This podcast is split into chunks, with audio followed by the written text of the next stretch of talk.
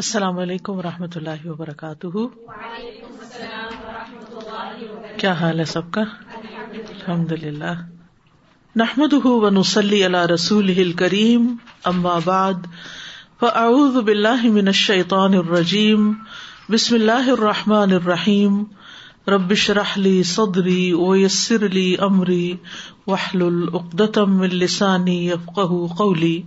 قل هل يستوي الذين يعلمون والذين لا يعلمون وإذا قيل انشزوا فانشزوا يرفع الله الذين آمنوا منكم والذين أوتوا العلم درجات والله بما تعملون خبير. يَا أَيُّهَا الَّذِينَ آمَنُوا أَطِيعُوا اللَّهَ وَرَسُولَهُ وَلَا تَوَلَّوْا عَنْهُ وَأَنْتُمْ تَسْمَعُونَ. كتاب الطب باب الإثمد والكحل من الرمد فيه عن أم عطية.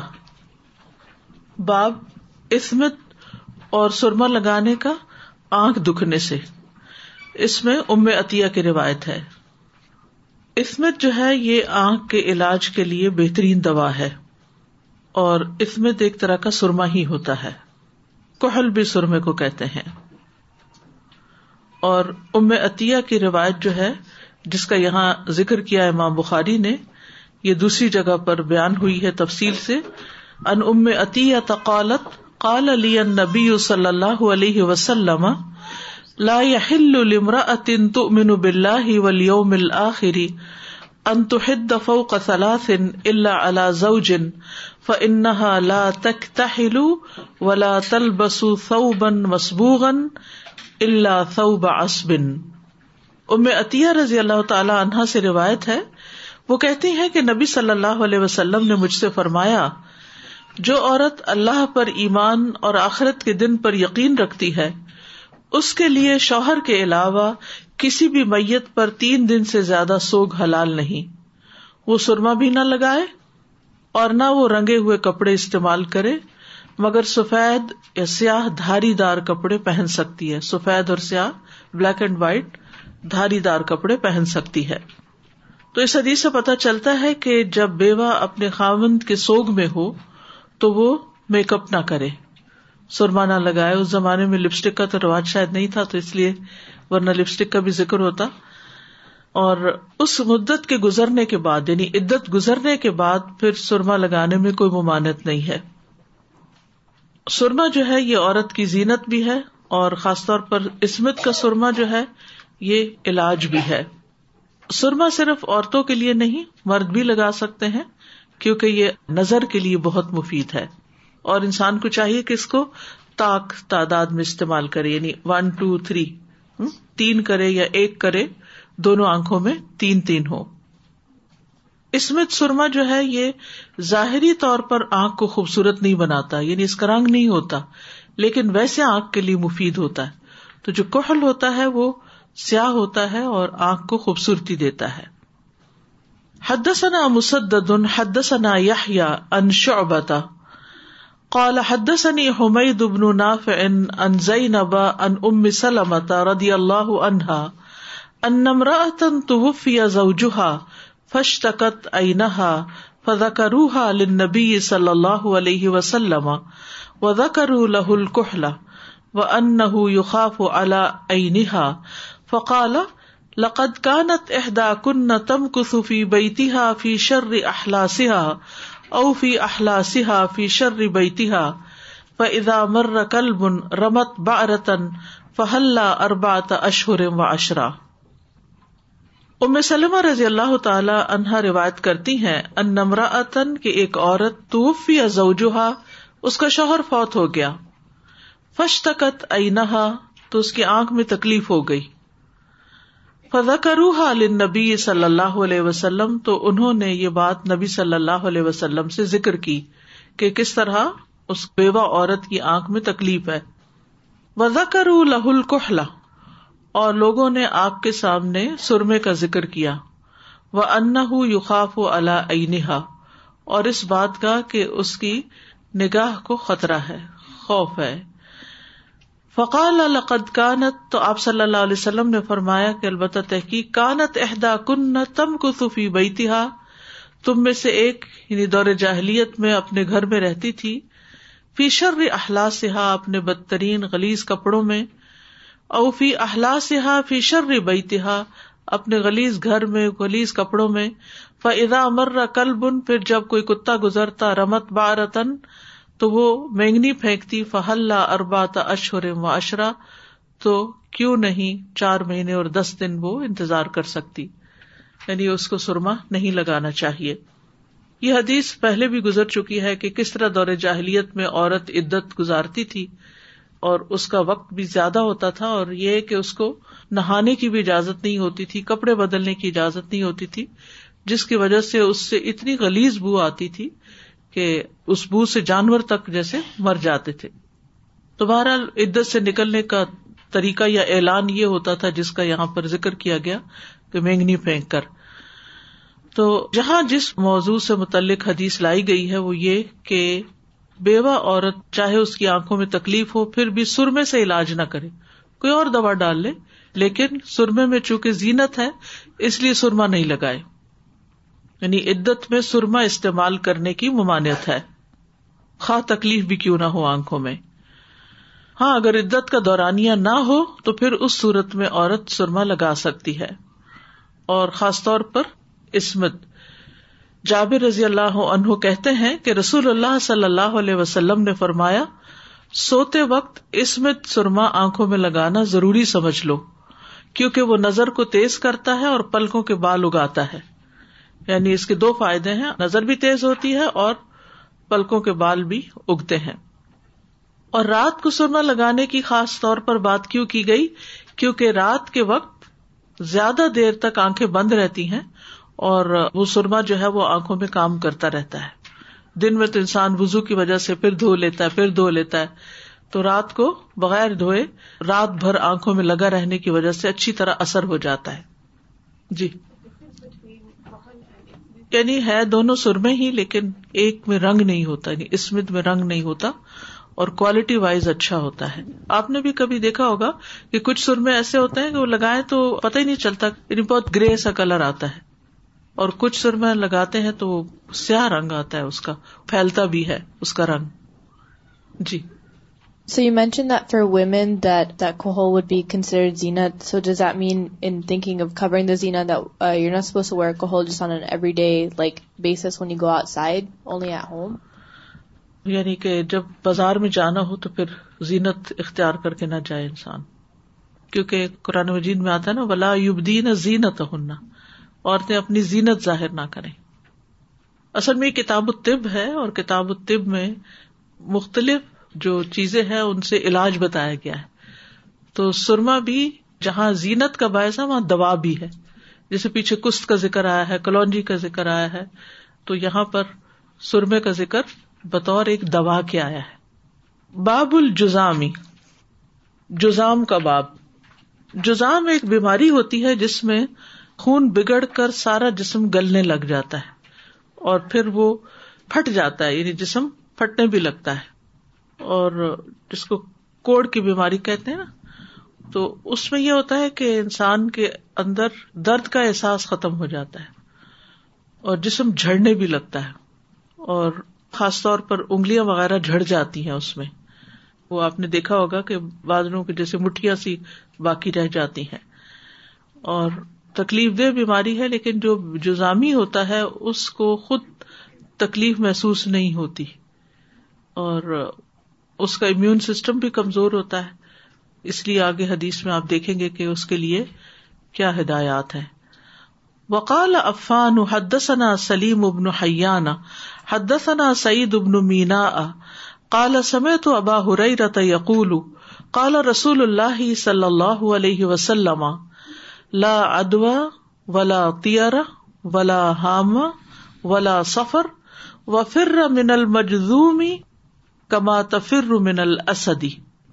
ابو ہریرہ رضی اللہ عنہ سے روایت ہے، وہ کہتے ہیں کہ رسول اللہ صلی اللہ علیہ وسلم نے فرمایا لا ادوا، کوئی چھوت نہیں لگتی، یعنی کوئی بیماری کنٹیجیس نہیں ہوتی، ولا تیارا، اور نہ ہی کوئی بدشگونی ہوتی ہے، ولا ہاما، اور نہ ہی کوئی الو منحوس ہوتا ہے، ولا سفرا، اور نہ سفر کا مہینہ منحوس ہوتا ہے، وفر من المجزومی، اور مجزوم سے یا جزامی سے بھاگو، کما تفر من الاسدی، جس طرح تم شیر سے بھاگتے ہو، یعنی ڈر کے کہ وہ تمہیں کھا جائے گا۔ اس حدیث میں جو بات کی گئی ہے وہ ہے کہ کیا امراض متعدی ہوتی ہیں یا نہیں۔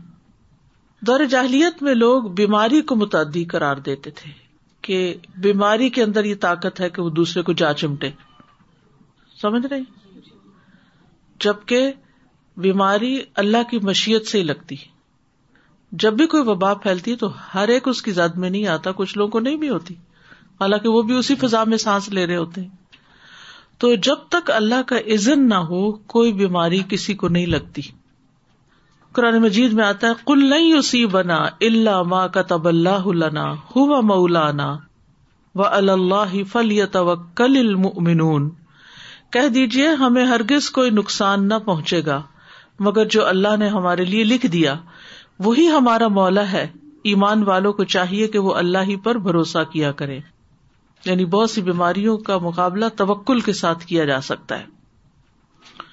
تو بیماری اتارنا اور بیمار ہونا اللہ کے اذن سے ہوتا ہے، یعنی اسلام نے اس نظریے کو باطل قرار دیا کہ بیماری کے اندر خود کوئی طاقت ہے کہ کسی کو نقصان دے سکے۔ بیماری اللہ کی طرف سے آتی ہے، جسے اللہ چاہے اسی کو ہوتی ہے۔ مسند احمد کی روایت میں آتا ہے رسول اللہ صلی اللہ علیہ وسلم نے فرمایا زمانہ جاہلیت کی چار چیزیں ایسی ہیں جنہیں لوگ کبھی نہیں ترک کریں گے، نہیں چھوڑیں گے۔ نمبر 1، حسب نسب میں آر دلانا، یعنی کسی کو اس کی ذات کا تانا دینا۔ مثلاً یعنی کچھ ذاتیں جو ہیں بعض لوگوں کے نزدیک نچلی ذاتیں ہیں، ٹھیک ہے، اور کچھ ذاتیں جو ہیں وہ یعنی بائی برتھ ایک انسان سردار ہے، اور کچھ لوگ جو ہیں وہ کمی کمین ہیں، تو اس کا پھر بتانا بھی دیتے ہیں۔ اگر کسی انسان سے کوئی کام خراب ہو جائے یا اس سے کوئی غلطی ہو جائے یا وہ زندگی میں کچھ بن نہ سکے تو پھر کہتے ہیں کس کی اولاد ہو، کس خاندان سے ہو، فلاں خاندان سے ہو، تو خاندان کو ملامت کرتے ہیں، حسب نسب کو آر دلاتے ہیں۔ نمبر 2، میت پر نوحہ کرنا، یعنی جب کوئی فوت ہو جاتا ہے تو نوحہ ہوتا ہے بول بول کر غم کا اظہار کرنا، یعنی روتے ہوئے بولنا۔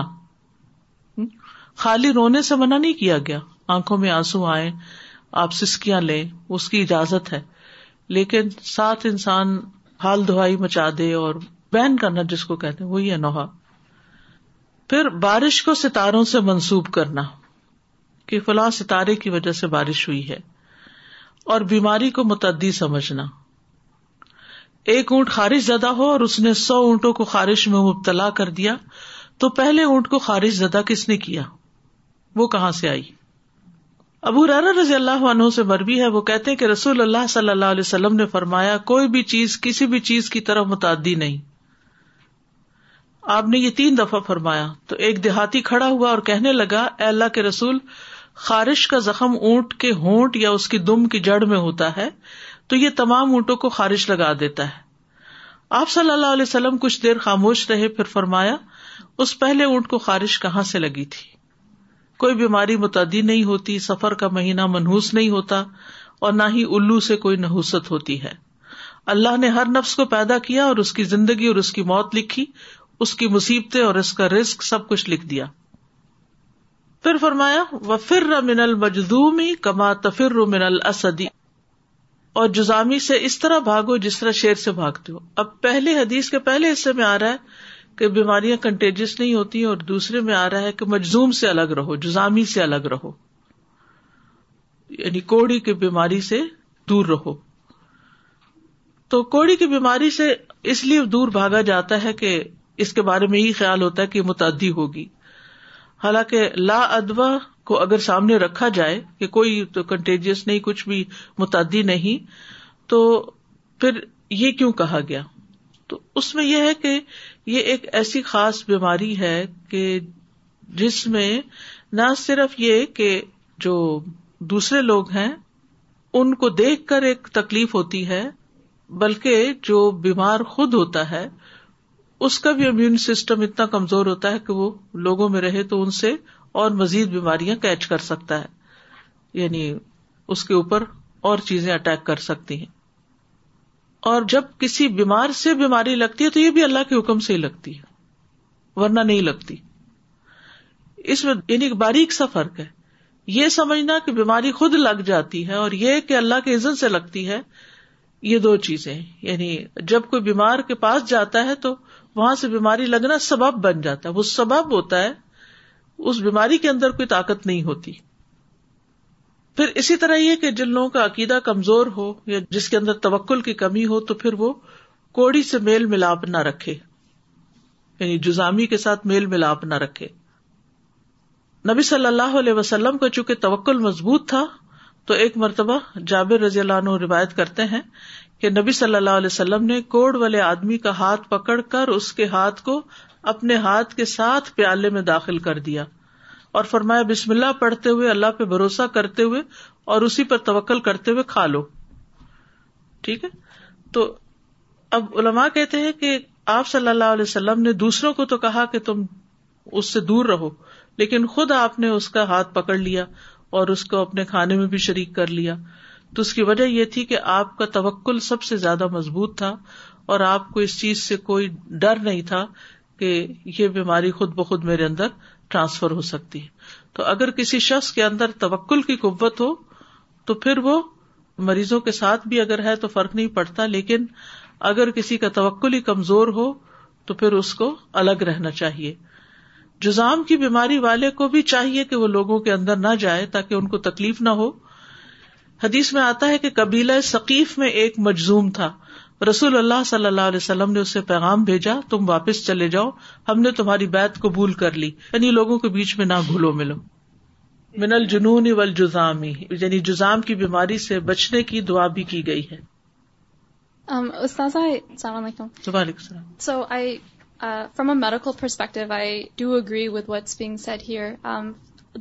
We have bacteria naturally on our own skin, in our own systems, and unless the conditions are created so that the bacteria can grow, a person can't get sick.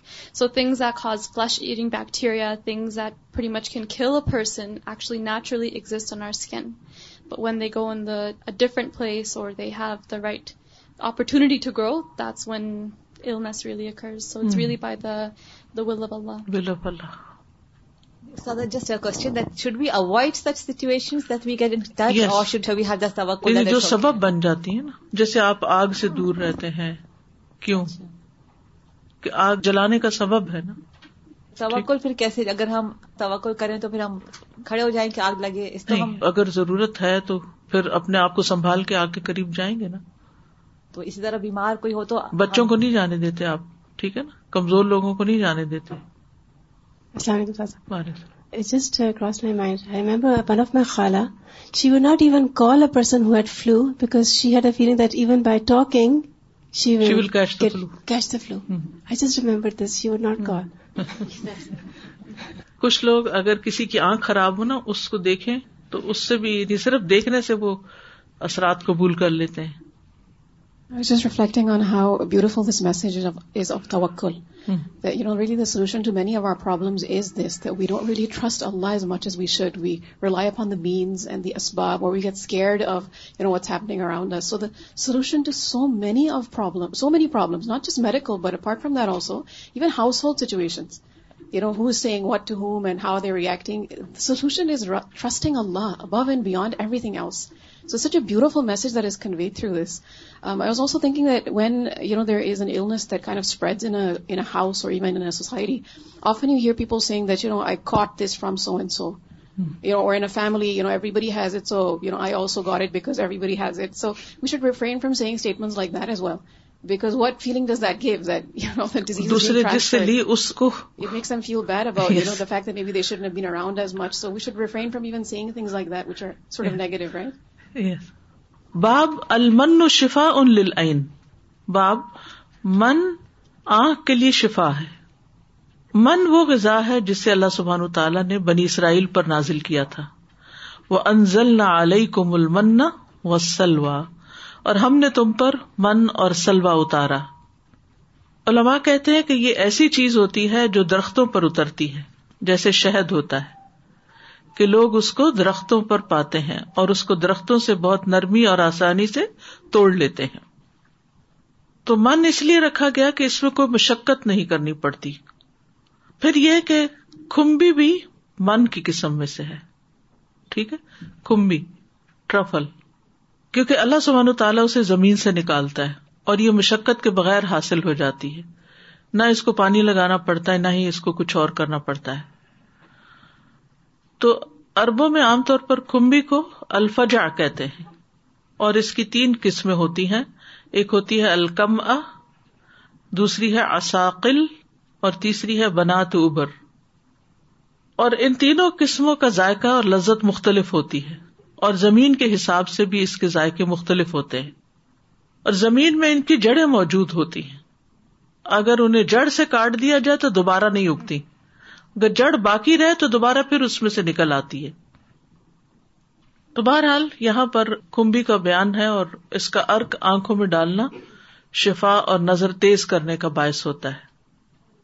حدثنا محمد بن المثنی حدثنا غندر حدثنا شعبہ عن عبد الملک سمعت عمرو بن حریث قال سمعت سعید بن زید قال سمعت النبی صلی اللہ علیہ وسلم. زید کہتے ہیں کہ میں نے نبی صلی اللہ علیہ وسلم سے سنا, یقول, آپ فرما رہے تھے, الکمعۃ من المن وماؤہا شفاء للعین. کھمبی من کی قسم میں سے ہے اور اس کا پانی آنکھوں کے لیے شفا ہے. قال شعبۃ واخبرنی الحکم بن عتیبۃ عن الحسن الارنی عن عمرو بن حریث عن سعید بن زید عن النبی صلی اللہ علیہ وسلم. تو یہ دوسری روایت بیان ہوئی ہے. قال شعبۃ لما حدثنی به الحکم لم انکرہ. شعبہ کہتے ہیں کہ جب مجھ سے یہ حدیث حکم نے بیان کی تو میں نے اس کا انکار نہیں کیا. من حدیث عبد الملک, یہ کچھ سند سے متعلق چیزیں ہیں. کھمبی سے متعلق اس حدیث میں جو بات آئی ہے وہ یہ ہے کہ وہ من کی قسم ہے, اور پھر یہاں پر ماؤہا شفا کی بات کی گئی کہ کھمبی کے پانی میں شفا ہے. بعض علماء کہتے ہیں کہ اس کے پانی سے مراد بارش کا وہ پانی ہے جو اس کے اوپر برستا ہے, کیونکہ یہ بارش کے ساتھ اگتی ہے. لیکن یہ معنی اتنا قریب نہیں محسوس ہوتا, کیونکہ اصل بات یہ ہے کہ کمبی کے اندر جو پانی ہوتا ہے, ویجیٹیبل ایک طرح سے, تو اس کے اندر جو پانی ہوتا ہے وہ شفا کا باعث ہے, اور لوگ اس کو استعمال بھی کرتے ہیں. اور اس کا پانی نکالنے کے لیے اگر اس کو تھوڑا سا آگ پر نرم کر لیا جائے تو پھر اس میں سے وہ نکالنا آسان ہو جاتا ہے, یعنی اس کو نچوڑا جاتا ہے. ابن القیم کہتے ہیں کہ کھمبی اکثر اس وقت فائدہ پہنچاتی ہے جب درد کا سبب آنکھ میں پانی کا بڑھ جانا ہو, تو یہ کھمبی کا پانی آنکھ کو خشک کر دیتا ہے اور آنکھ اللہ کے حکم سے شفا یاب ہو جاتی ہے. اور اب پانی نکالنے کے کئی طریقے ہو سکتے ہیں, یعنی اب تو کئی طرح کی مشینیں نکل آئی ہیں جس میں پانی نکالنا آسان ہو جاتا ہے. اطباء یہ کہتے ہیں کہ کبھی اس کو سیدھا پانی بھی ڈالا جا سکتا ہے, یعنی جو نکلا وہی ڈراپ ڈال دیا, یا پھر اس کو کسی اور دوا میں مکس کر کے بھی ڈالا جا سکتا ہے. جیسے اسمت سرمے میں کھمبی کا پانی ملا کر اگر اس کو رگڑا جائے اور پھر اس کا سرما بنایا جائے. کبھی آپ نے سرمے کی ڈلی دیکھی ہے, پتھر کی ٹکڑی کی طرح ہوتی ہے, را سرما دیکھا ہے کبھی؟ مجھے یاد ہے ہماری نانی را سرما لے کر آتی تھی, کیونکہ ان کو بازار میں ملنے والے سرمے پہ ٹرسٹ نہیں ہوتا تھا کہ یہ سرما ہے یا کچھ اور ہے, تو پھر اس کو لا کر وہ زمزم میں بھگو دیتی تھی, اور پھر اس کے بعد اس کو ایک خاص قسم کا پیالہ ہوتا تھا, اس میں وہ پھر وہ رگڑتی تھی, اس کو تو خود تیار کرتی تھی. تو بہرحال اگر سرمے کو کھمبی کے پانی میں اس طرح رگڑ لیا جائے تو پھر ڈبل فائدہ ہو جائے. اسمتھ کا بھی فائدہ اور اس کے بعد پانی جو کنبھی کا ہے وہ بھی، دونوں مل کے آنکھوں کے علاج کے لیے بہترین ہے۔ ابو ہریرہ کہتے ہیں میں نے 3 یا 5-7 کنبیاں لی، پھر ان کا پانی نچوڑ کر شیشے میں محفوظ کر لیا۔ میری ایک لونڈی کی آنکھوں میں تکلیف ہوئی تو میں نے اس کو استعمال کیا تو وہ صحت یاب ہو گئی۔ تو بہرحال جو بات یہاں پر بتائی گئی ہے وہ یہ ہے کہ نبی صلی اللہ علیہ وسلم کو یہ علم وحی کے ذریعے حاصل ہوا تھا کہ اس میں شفا ہے، تو ہمارا اس پر ایمان ہونا چاہیے۔ تجربہ اور مشاہدہ بھی بتاتا ہے، لیکن اصل چیز یہ ہے کہ یہ اللہ سبحانہ تعالیٰ کے دیے ہوئے علم میں سے ہے، جیسے کہ قرآن مجید میں آتا ہے نا، وَعَلَّمَكَ مَا لَمْ تَكُنْ تَعْلَمْ، کہ اللہ نے آپ کو وہ سکھا دیا جو آپ پہلے نہیں جانتے تھے۔ جی استاذہ، truffle is very expensive, it's an exotic kind of a vegetation you can say, where people, they in certain parts of the world, they actually train dogs so that they can sniff the most expensive kind of a truffle and extract it gently from the ground without taking away the roots. Also there was an Egyptian ophthalmologist by the name of Al Zaghoul. He was Muslim. When he came across this hadith, he ran experiments in his lab and was actually able to find out that this fungi, the fungi which comes in the form of truffle, when it is used to regarding eye diseases, even blindness in certain cases, they were cured. So, alhamdulillah, Islam has contributed a lot towards the growth of medical sciences. Jazakallah. اچھا، اگر دیکھا جائے تو اس کی شکل بھی آنکھ کے ڈیلے کی طرح ایک طرح سے بن جاتی ہے۔ جی، یہ میرا خیال ڈیزرٹ میں اگتا ہے، یہ نہیں مجھے پتا کہ یہاں ملتا ہے کہ نہیں، امپورٹ تو ہر چیز ہوتی ہے، بازار میں ملتا ہے نا۔ تو کسی نے یہ کیا کہ سرمے کو ڈالا اور اس کے میگنیٹ کیا تو اس کے بیچ میں ذرے اس کے تھے لوہے کے، جی، تو کہہ رہی تھی کہ اور وہ نام یہی عصمت سرما کا جیسے بہت بیچتے ہیں نا، بسوں میں بھی چڑھ جائے تو کہتے ہیں لے لے لے لے، تو پھر ڈر لگتا اس سے۔ اور یہ جو آپ نے یہ کہا اسکوئر، یہ کیوب سی کہاں سے بنا ملی؟ سعودی عرب سے ملتی، وہاں اگر آپ دیکھیں نا، وہ جو پنساری کی دکانیں ٹائپ ہوتی ہیں ان میں ڈفرینٹ قسم کی بوٹیاں اور کئی چیزیں پڑی ہوئی ہوتی ہیں، تو وہیں سے، جی، گریش کلر کا ہوتا، پیور بلیک نہیں ہوتا۔